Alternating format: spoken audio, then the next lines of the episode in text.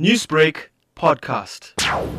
With the levels that are now level one, there are certain changes passengers need to consider when they are arriving at the airport. At this stage, we're still not allowing meeters and greeters, but we're encouraging people when they get to the airport, they're allowed to park their car at the multi-story car park. Before they get to the terminal building, there is a checkpoint for port health, check your temperature, and for passengers to fill out and complete a travel health questionnaire. Then they will proceed into the terminal and to the check-in area. Again, you'll notice that we've made sure that people are social and physically distant when they are waiting in queues. And also at the check-in counters, we have Perspex see-through screens that uh, will allow activity and interaction, but not physical in any way. Passengers will be allowed to use their cell phones to show flight agents their details before they check What we're encouraging people to do is to make sure they come with their masks.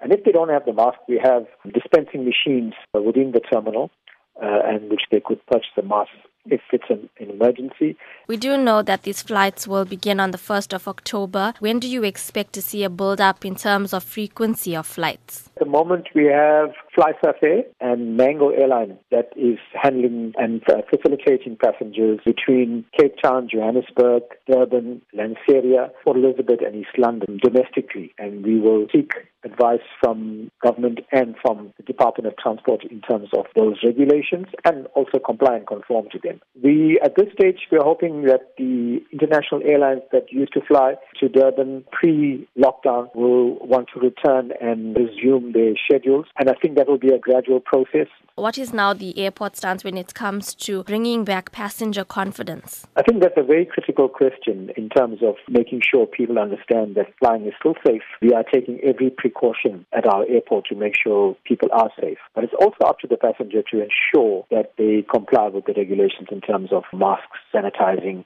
and social distancing. We want to assure the public that the airport is open for operation. We will be a steady increase in flight activity and destinations within South Africa and also out of our borders once the borders are open. We're certainly uh, already gearing themselves to welcome people. Again in Durban with our uh, colleagues at tourism and hospitality, they're making sure all the compliances are put in place and adhered to in the um, accommodation and the tourist destination. Newsbreak, Lotus FM, powered by SABC News.